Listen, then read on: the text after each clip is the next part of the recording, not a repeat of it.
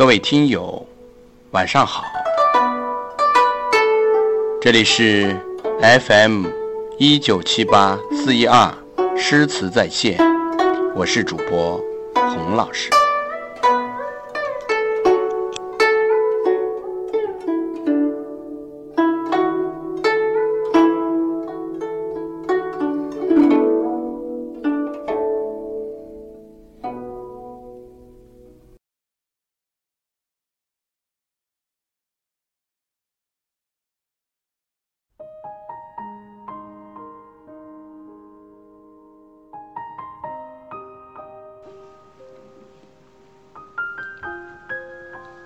今天要和大家一起分享的故事是《山盟虽在，锦书难托》第二集。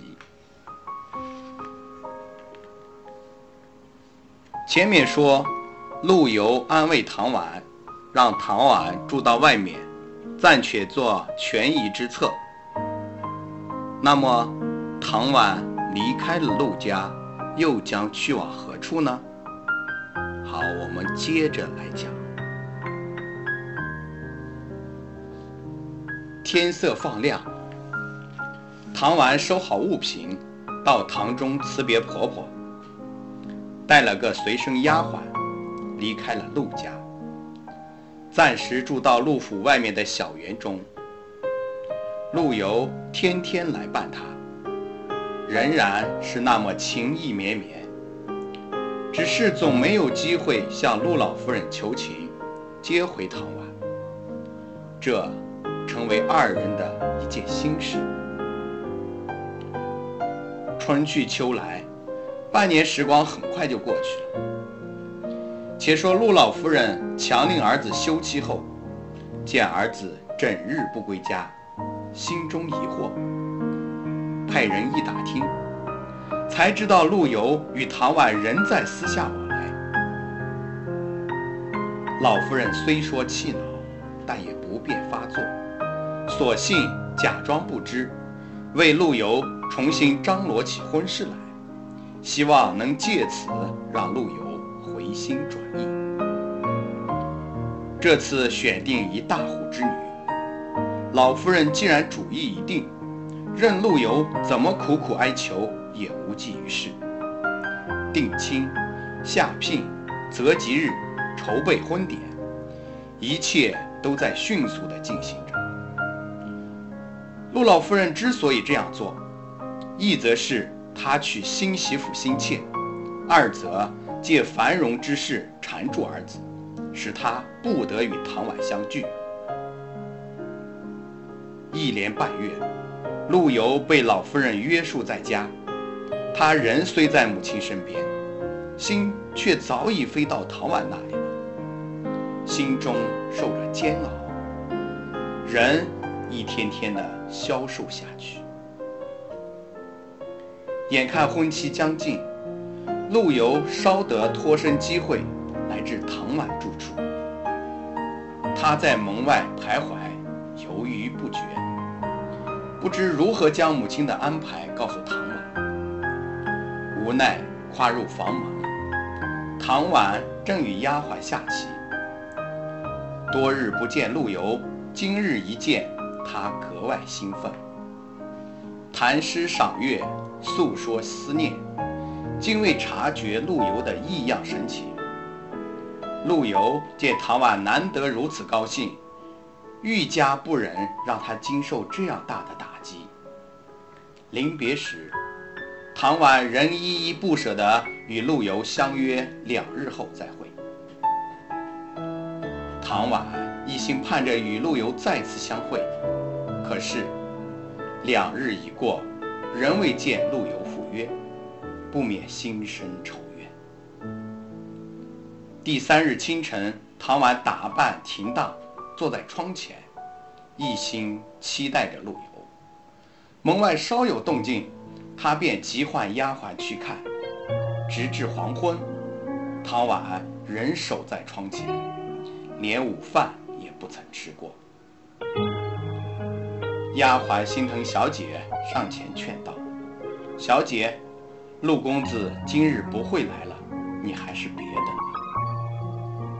唐婉摇摇头：“我们约好，我知道他今天一定会来。”三番五次，丫鬟不断的进来劝说唐婉，而唐婉越发执拗起来。丫鬟一时性急，说道：“我说陆公子不会来，就是不会来，我知道了。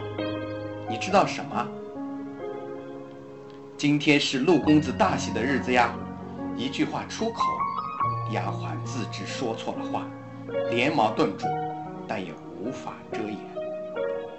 大喜，是什么大喜之日？你敢胡说，看我如何处置你！唐婉又惊又怒地说。丫鬟只得从实禀告：今日我出门，听街头巷尾都在议论，说陆公子与一大户人家的女儿定了亲。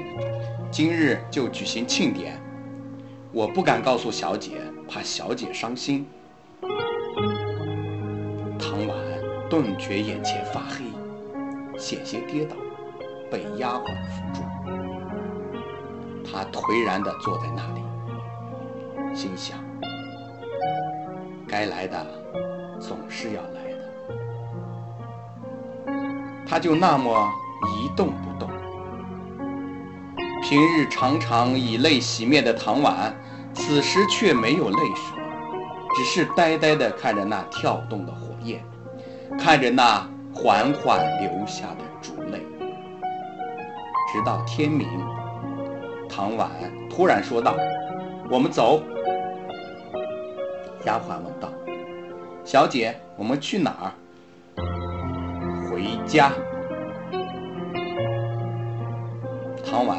显出异常的坚定。与此同时，洞房花烛夜的陆游，又如何不心焦？他无视新人的存在，何意？但只要他闭上眼睛，脑中便全是唐婉窈窕的身影，幽怨的目光。好容易熬过这漫长的一夜。清晨。陆游便迫不及待地赶到唐婉的住处，然而等着他的只有一个空空的园，几间孤零零的小屋。陆游不觉眼泪横流，他大声呼喊着唐婉的名字，徒劳无益地找遍园中每一个地方，结果仍然只是那单调的窗子、孤单的椅子。和那已成干泪的残烛，但陆游不会知道，就是这些东西陪伴唐婉度过最伤心的时刻，那个不眠之夜。就这样分别了，一对夫妻，连一句珍重的话都没有说。这一别，将成永别。陆游又恨又忧，恨母亲的专制，自己的懦弱，忧他与唐婉的爱情，忧心腹成了无辜的牺牲品。他恍恍惚惚来至街上，喝得酩酊大醉。经历了此番波折，陆游变得沉默寡言，心灰意冷。他无心去理母亲为他安排的心腹，把时间都用在读书作诗、与朋友谈论正事上，只是在心中保留着一个人的影子，在他寂寞苦闷的时候，他就会走出来，给他安慰，和他相伴。不久，陆游听说唐婉又嫁给了赵世成。只能把这份感情更深的埋在心